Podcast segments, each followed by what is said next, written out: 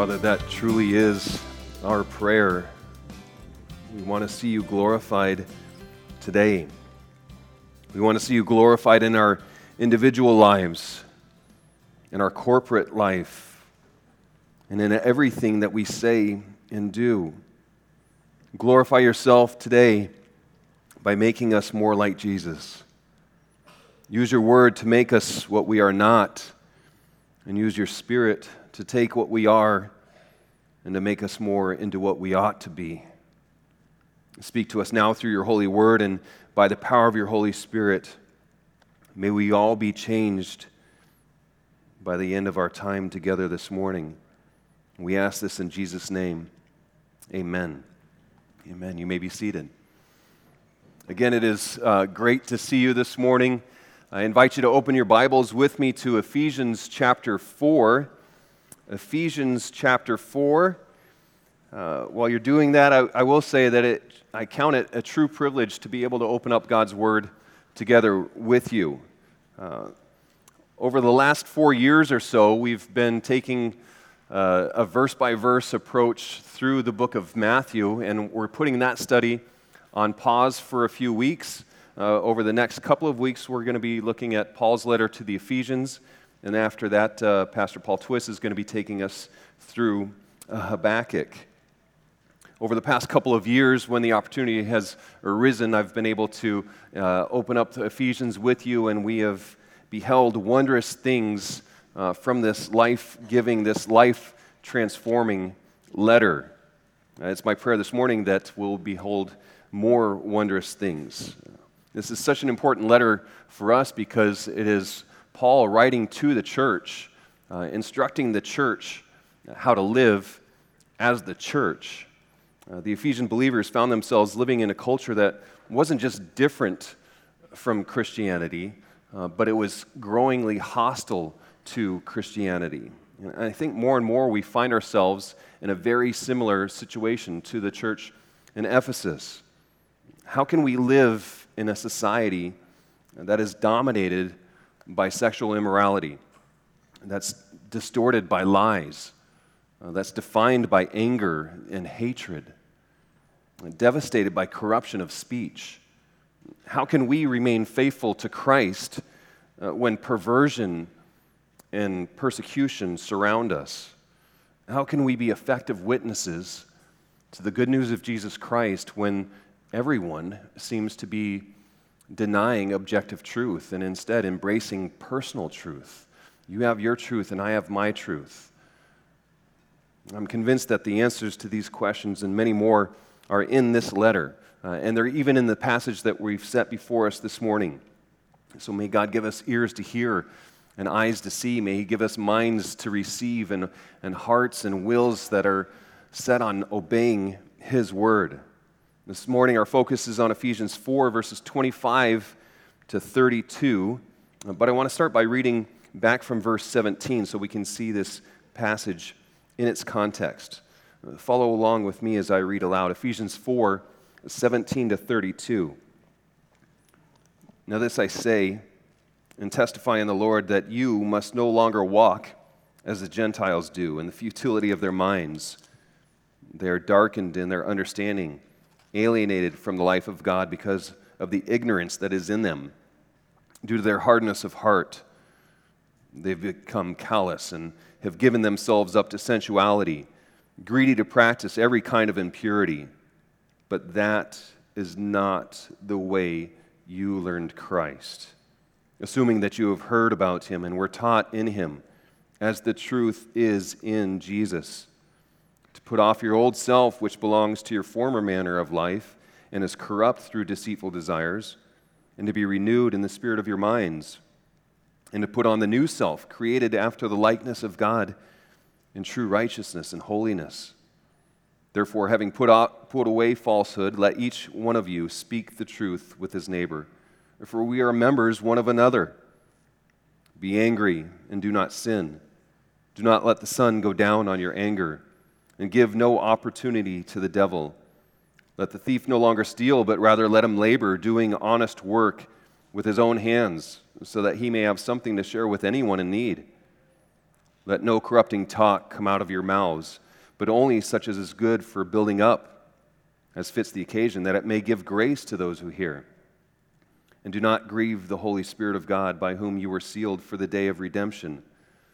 Let all bitterness and wrath and anger and clamor and slander be put away from you, along with all malice. And be kind to one another, tenderhearted, forgiving one another as God in Christ forgave you. This is the Word of God. May God bless the reading of His Word. Uh, in the 11th chapter of his gospel account, uh, the Apostle John described the events surrounding the resurrection of Lazarus. Uh, he started by saying that there was a certain man named Lazarus who was ill. Uh, John went on to provide a little bit more detail uh, in saying that Lazarus was the brother of Mary and of Martha, and that they were all from the village of Bethany. Mary and Martha, uh, concerned about their brother's illness, sent word to Jesus saying, Lord, he whom you love is ill. Oddly enough, uh, upon hearing of the illness of the man whom he loved, Jesus decided to stay a couple of extra days where he was. Listen to John 11, 5, 6. Now, Jesus loved Martha and her sister and Lazarus. So, when he heard that Lazarus was ill, he stayed two days longer in the place where he was. It's a strange reaction to hearing of someone's illness to hang out where he was. And most of you are familiar with what happened next. Lazarus died by the time before Jesus was able to get there to him, and he was buried. Uh, Martha wept, Mary wept, Jesus wept. If you haven't already done so, uh, turn your Bibles to John chapter 11. John chapter 11. Let's start at verse 38 there. This is after Lazarus had been buried. John chapter 11, verse 38. Then Jesus, deeply moved again, came to the tomb. It was a cave, and a stone lay against it. And Jesus said, Take away the stone. Martha, the sister of the dead man, said to him, Lord, by this time there will be an odor, for he has been dead four days. Jesus said to her, Did I not tell you that if you believed, you would see the glory of God? And so they took away the stone, and Jesus lifted up his eyes and said, Father, thank you that you have heard me. I knew that you always hear me, but I said this on account of the people standing around, that they may believe that you sent me. When he had said these things, he cried out with a loud voice, Lazarus, come out. The man who had died came out. His hands and feet were bound with linen strips, and his face wrapped with a cloth. And Jesus said to them, Unbind him and let him go. Now turn over just to uh, chapter 12. Let's look at verses 1 and 2 together of chapter 12. Six days before the Passover, Jesus therefore came to Bethany, where Lazarus was, whom Jesus had raised from the dead. And so they gave a dinner for him there. Martha served, and Lazarus was one of those reclining with him at table. This taking off of the grave clothes and, and putting on the party clothes, uh, this is the imagery that Paul was using back in Ephesians chapter 4. Lazarus would not have been caught dead at the party wearing what he was wearing when he was in the grave right? He, he had to take off the grave clothes, and he no doubt was wearing something completely different. Uh, he was once dead and was brought back to life. And, and he put off those death clothes and he put on new clothes that reflected this new condition of life.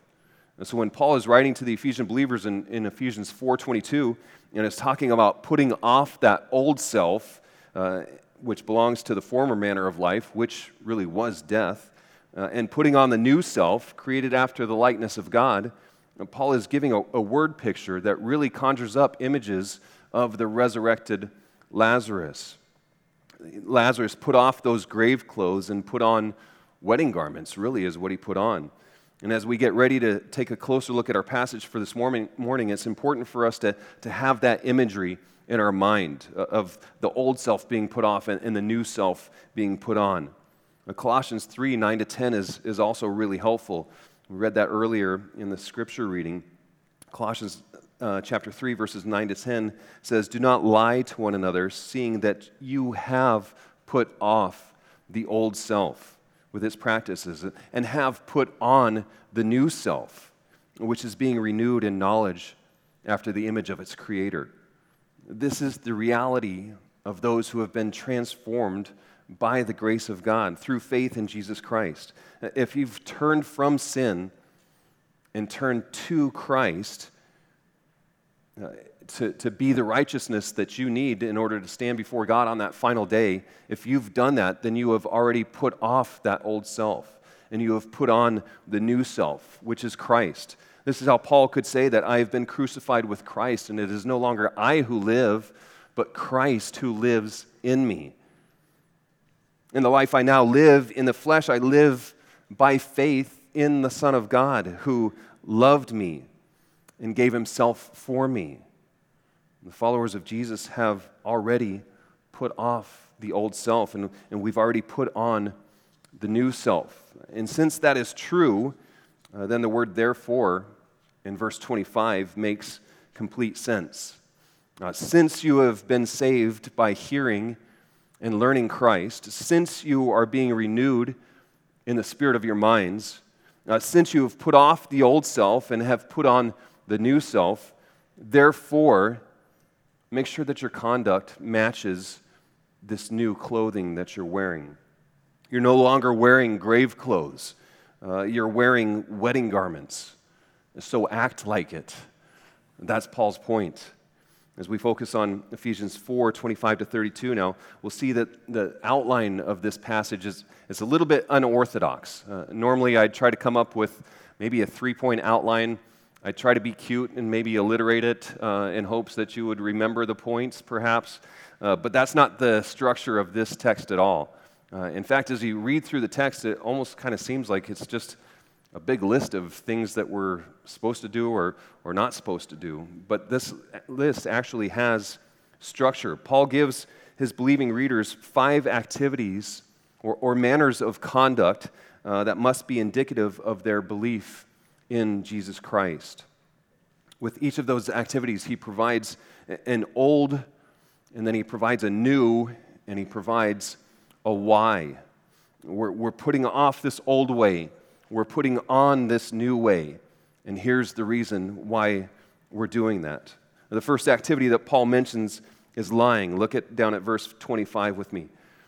Therefore, having put away falsehood, let each of you speak truth with his neighbor, for we are members of one another. Here we see that the, the old activity is, is practicing falsehood or lying.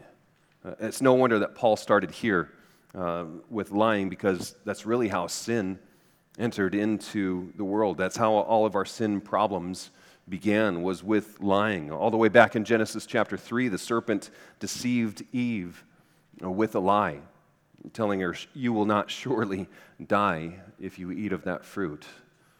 Did God really say the temptation was given to her in a lie? For God knows that when you eat of the fruit, your eyes will be opened and you will be like God, knowing good and evil. Sin and death entered into the world through a lie. And Jesus said of the devil that he does not stand in the truth because there is no truth in him. When he lies, he speaks out of his own character, for he is a liar and the father of lies. And when we lie, we are acting like the devil. On the contrary, God is true, and He is the truth. And Jesus said of Himself in John 14, 6, I am the way and the truth and the life. And during that same conversation, Jesus told His disciples that, that He wouldn't leave them as orphans, but instead that He would leave another helper with Him, the helper He referred to as the Spirit of what? The Spirit of truth the spirit of truth. Whereas the devil is called a liar and the father of lies, the, the writer of Hebrews says that it is impossible for God to lie. Scripture teaches us that not only is it impossible for God to lie, but God hates lying. In Ephesians 4:25, Paul's actually quoting from Zechariah chapter 8, uh, verse 16. It's worth taking a look at this passage. You can turn there if you like, or just uh, listen closely as I read aloud. Zechariah chapter 8, uh, verses 14 through 17. For thus says the Lord of hosts, as I purposed to bring disaster to you when your fathers provoked me to wrath, and I did not relent, says the Lord of hosts, so again have I purposed in these days to bring good to Jerusalem and to the house of Judah. Fear not.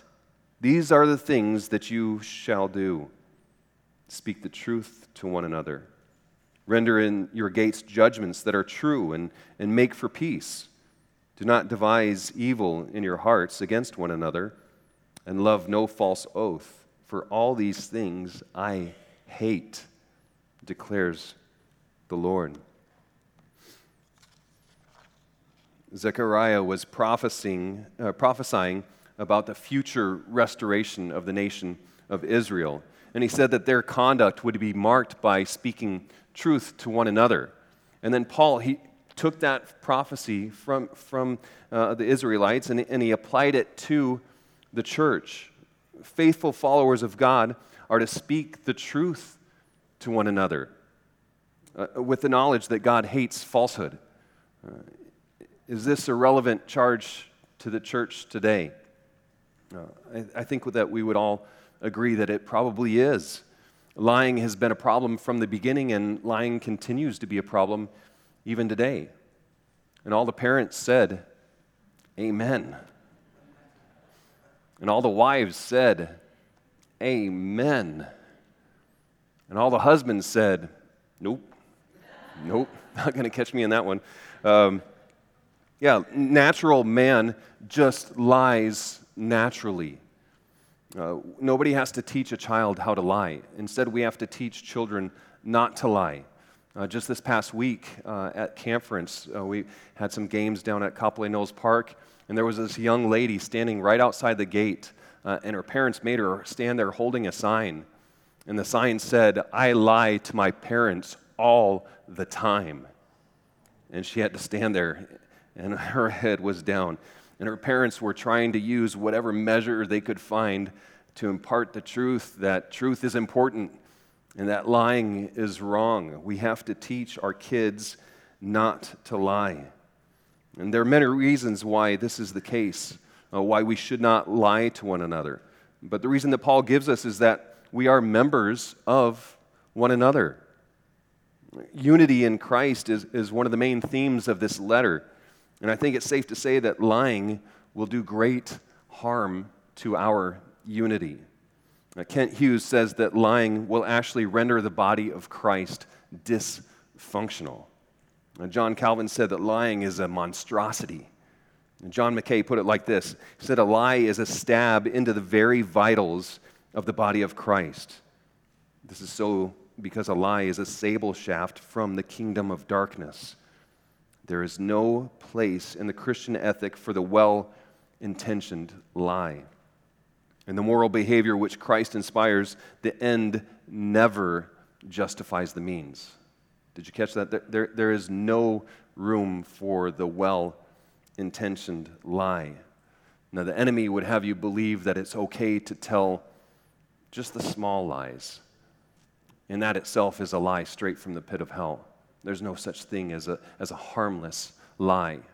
And when you start getting comfortable telling small lies, there's nothing that's going to stop you from telling the bigger and bigger lies. And it will completely compromise your trustworthiness, your believability. This is why lying is, is so harmful, not only to us, but also to our unity. I know I've probably spent too much uh, time on this first point, but, but I do so because I recognize that lying is really a gateway uh, to all of the other sins.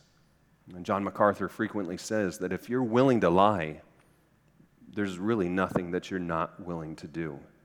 If you're willing to look at somebody and, and, and lie straight to their face, you're probably willing to do far worse than that as well.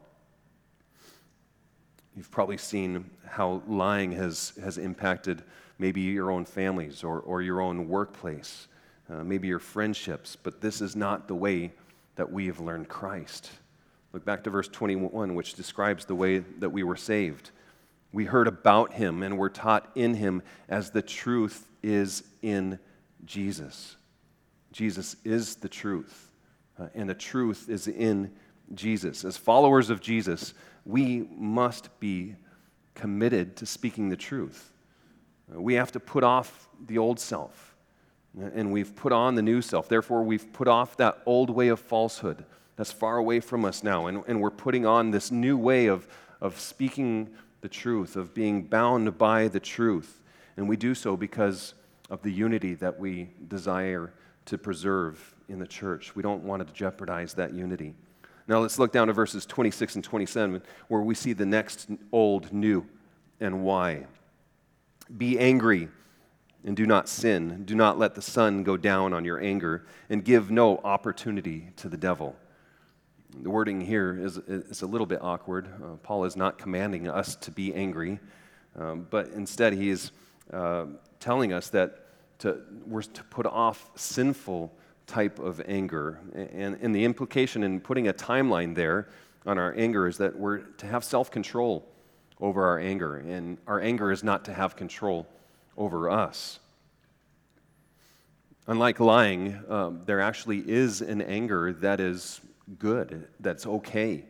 Uh, this kind of anger is often referred to as, as a righteous indignation, right? In Psalm 7, verse 11, tells us that God feels indignation every day.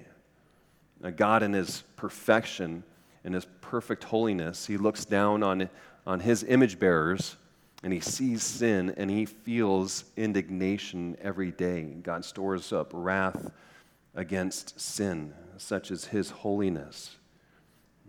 We recently studied uh, the triumphal, of, uh, triumphal entry of Jesus into Jerusalem you know, where he expressed a righteous indignation against those that were money changers and, and sellers of pigeons.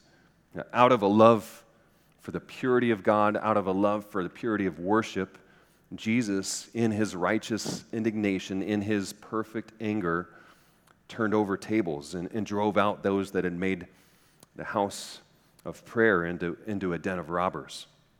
In verse 26, Paul's quoting from Psalm 4, verse 4 where David was expressing that this kind of anger is okay, that it's, it's a good kind of anger. Feeling anger over uh, the murder of 20 uh, students and teachers, uh, feeling anger over the murder of, of the unborn, uh, feeling anger over the persecution of, of brothers and sisters around the world. Uh, this is a right kind of anger to feel and we can feel it without sinning. But if we're being honest, this most likely isn't the type of anger that we experience most often. In fact, we probably don't experience this type of anger often enough. James encouraged his readers and he said, Let every person be quick to hear, slow to speak, and slow to anger, for the anger of man does not produce the righteousness of God more often than not, our, our anger is, is grounded in, in pride. Uh, we feel like we deserve something, and when we don't get it, uh, we get angry about it. Uh, we get angry because our kids won't listen, right? And rather than being upset with ourselves for not training them properly in the way that they should go and, and being good listeners, instead we get ma- angry at them because they're not listening to us. We get angry at our spouse uh, because we feel like our spouse should treat us better. And rather than seeing the plank in our own eyes, uh, instead we, we nitpick and we look for faults. And, and when we find them, we relish in those faults. Frederick Buechner said that of all the sins, anger is probably the most fun. Uh, to lick your wounds uh, to smack your lips over grievances long past, to roll over your tongue the prospect of, of bitter confrontations still to come, to savor to the last toothsome morsel of both the pain you are given and the pain you are giving back. In many ways, it is a feast fit for a king. The chief drawback is that you're woofing down yourself. The skeleton at the feast is you. Isn't that true? Yeah, I think we probably all know uh, people who are just angry people. Uh, they wake up angry. Uh, they go through the day angry. They go to bed angry.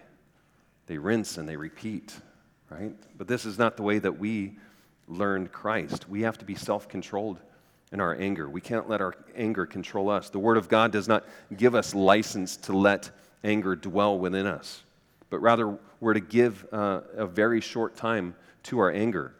Do not let the sun go down on your anger.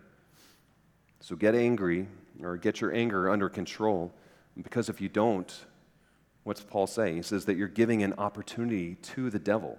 You're giving him a foothold into your life to have mastery over you.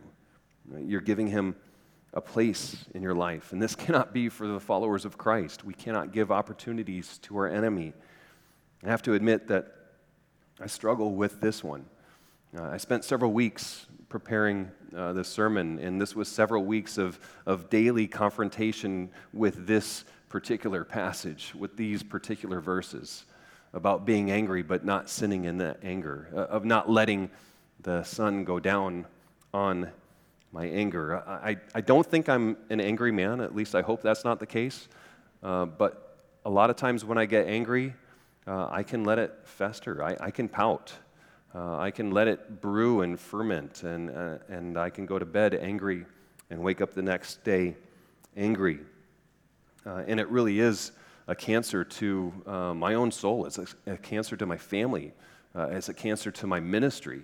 I can't effectively minister the Word of God when I'm resting and delighting in anger that is within me. Uh, that's hypocrisy. Paul tells us to put off the old way of sinful anger and, and to put on a new way of anger, a, self controlled anger, and that we do so in order to prevent giving the devil an inroad into our lives. We can be sure that if we give the devil an opportunity, he will take it, he will take full advantage of it. Let's look down at verse 28. It says, Let the thief no longer steal, but rather let him labor, doing honest work with his own hands, so that he may have something to share with anyone in need. This is fairly straightforward, right? Uh, it seems pretty straightforward. Put off the old, old way of stealing, uh, put on the new way of working, and do this so that you would be able to share with anyone in need. The eighth commandment is a, a prohibition against stealing. Thou shalt not steal. The tenth commandment is a prohibition against wanting what is not yours and, and belongs to someone else. You shall not covet your neighbor's house. You shall not covet your neighbor's wife, or his male servant, or his female servant, or his ox, or his donkey, or, or anything that is your neighbor's. From these two commandments, we can discern that, at least in Moses' time, that stealing was a problem. God saw it as big enough problem that he would carve into uh, tablets of stone prohibitions against such behavior and, and prohibitions against such desires. From Ephesians 4:28, we can discern that stealing was a problem uh, during Paul's day. Uh, at least in Ephesus, it was. What about today, though? Uh, have we as a society advanced to the point where stealing is no longer a problem? has wokeness in our culture helped us to finally triumph over coveting and stealing? No, I don't think so. Uh, I just read an article that was published recently that uh, really outlined the $8 billion of losses that department stores and chain stores experienced last year because of theft. $8 billion. They said that uh, 10% of those losses were credited to just clerical error. Uh, 30% was a result of theft, of, of uh, people stealing, uh, shoplifters coming in. And that was leaving a whopping 60% of $8 billion worth of losses that were a result of employees stealing from the company for which they worked. 60%. People steal every day. Uh, even if they do not physically take from their employers, uh, workers still steal by showing up late, by taking extended lunch breaks, by leaving early, by camping out and updating social media, uh, by working from home. and not working from home, right? You know, we steal from the government when we cut corners, uh, when we falsely report our taxes. We steal from God when we don't give Him the glory that is due His name. Uh, when we don't give sacrificially, we're stealing from God. That's not the way that we learned Christ. Rather than stealing, as followers of Christ, we must do honest work. And notice the reason why we're to do honest work.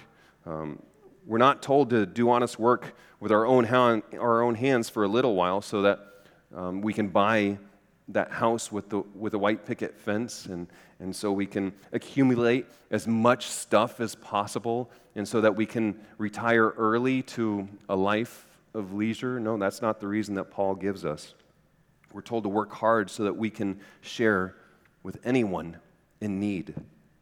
And remember that this was written by the same man who told the Thessalonians if somebody is not willing to work, let them not eat.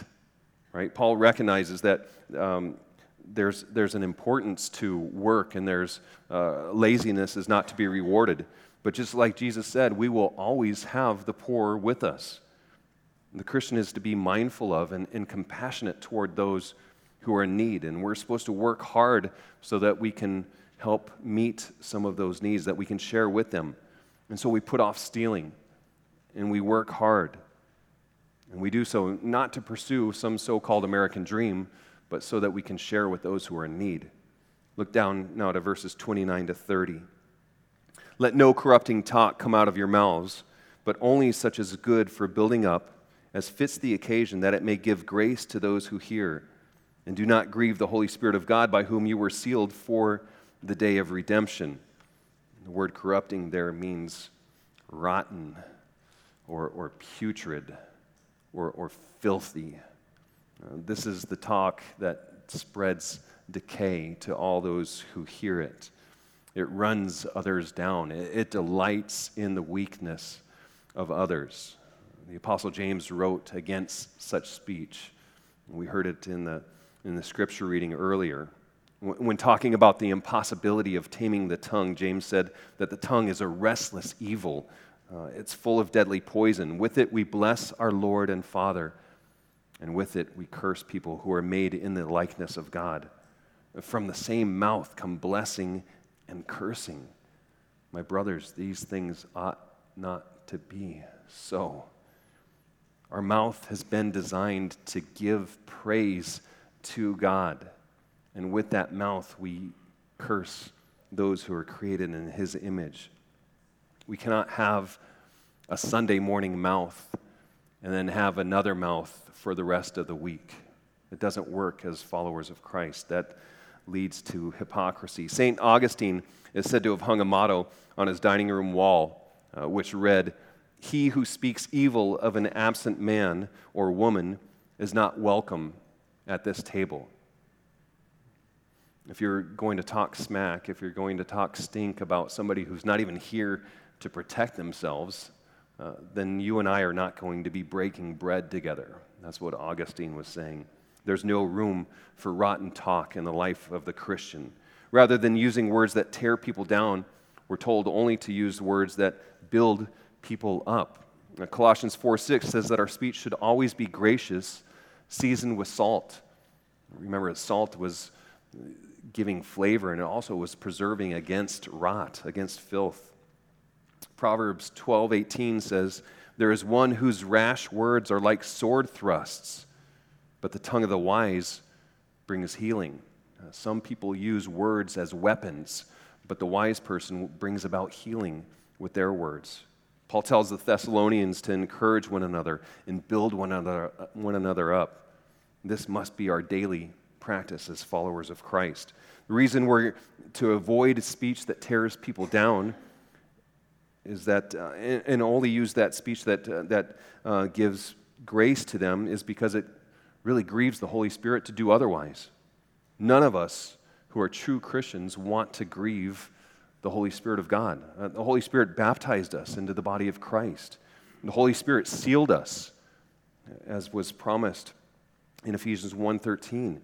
The Holy Spirit declares that we are God's possession. The Holy Spirit indwells us as Ezekiel had promised and as Christ affirmed himself. The Holy Spirit teaches us and guides us into all truth. The Holy Spirit intercedes for us when we don't even know how to pray. How could we seek to grieve the Holy Spirit? Shouldn't we be mindful of our actions having uh, the effect of causing grief to the Holy Spirit of God? Remember that it's the Holy Spirit who is joining us together. Uh, the Holy Spirit is bringing about unity in the church. And so when, when we're using words to tear each other down, we're actually working against the Holy Spirit of God. And that causes grief to Him. So, as faithful followers of Jesus, we must put off that old way of rotten talk and put on the new way of, of building each other up. And we do so out of a desire not to grieve the Holy Spirit of God. Finally, let's look at verses 31 and 32. We see that final activity. Uh, let all bitterness and wrath and anger and clamor and slander be put away from you, along with all malice.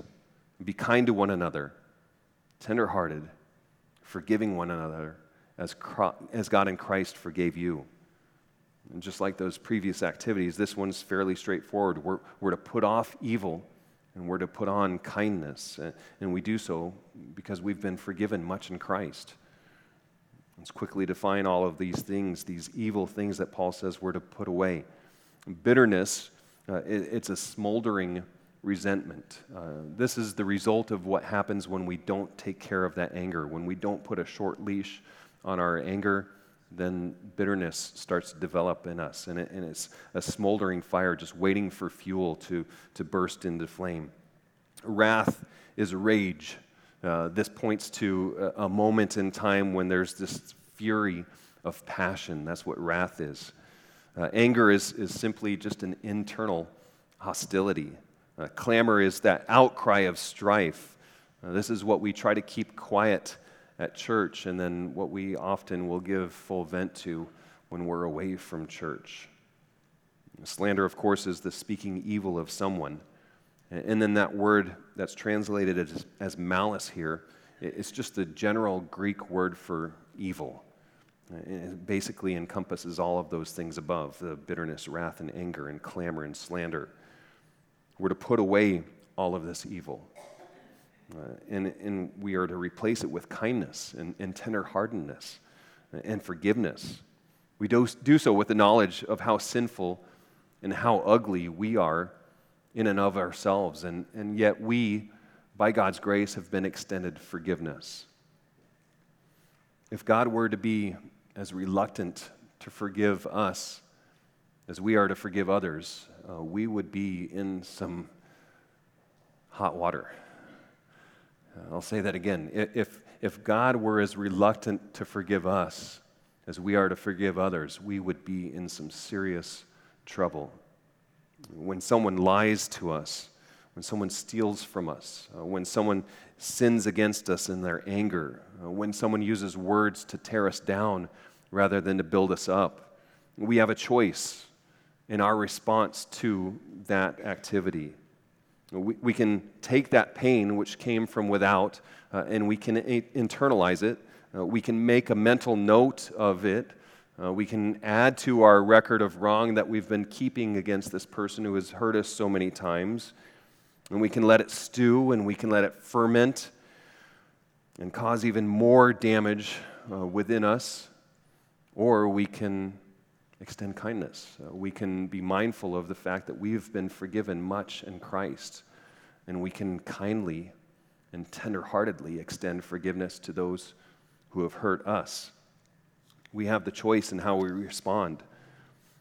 As we close our time in Ephesians 4, we need to be mindful of the fact that Paul is not teaching us how to become Christians here in Ephesians 4. Uh, he already did that back in Ephesians 2, right? He, he told us that um, he presented that good news that we were dead in our trespasses and sins. Uh, even so, God made us alive together with Christ. By grace, you have been saved through faith. And in light of God's saving grace, uh, Paul is writing to those who have turned from sin and put their faith in Jesus Christ. And, he, and he's saying that such a belief must transform our lives. We've got to live out that faith. There has to be a difference now as we follow Jesus.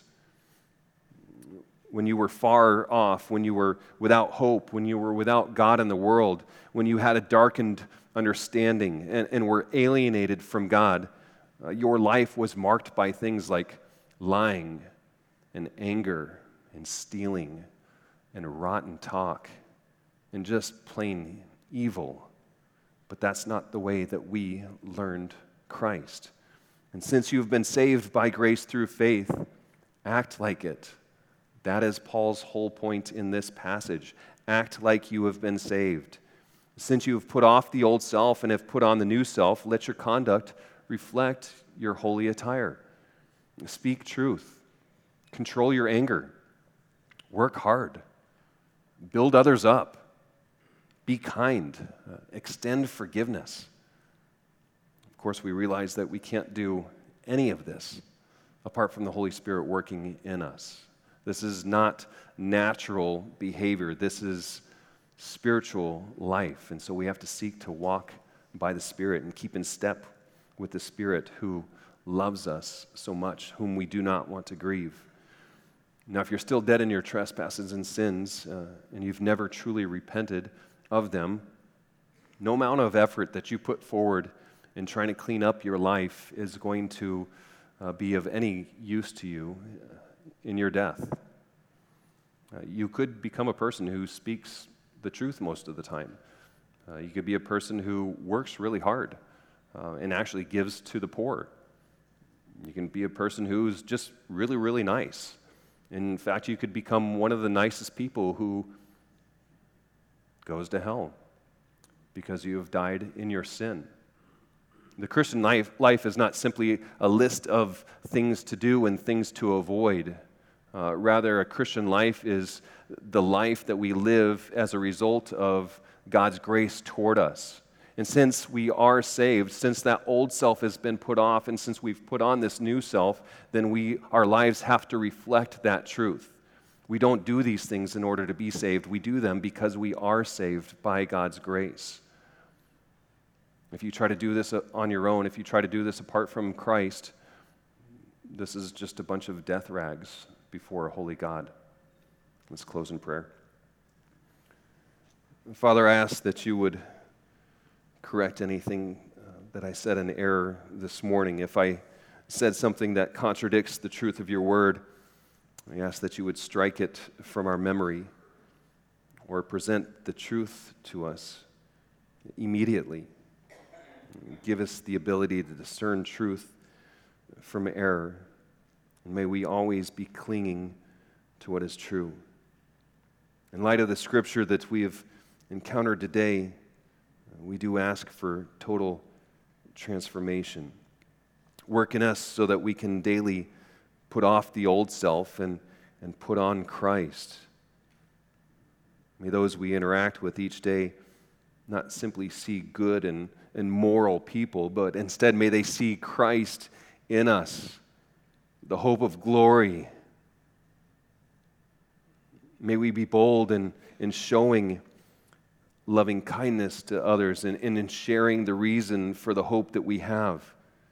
And may the lost who are even in our midst today truly feel the conviction of the Holy Spirit and may they respond in repentance and belief. We ask this in the precious name of Jesus. Amen.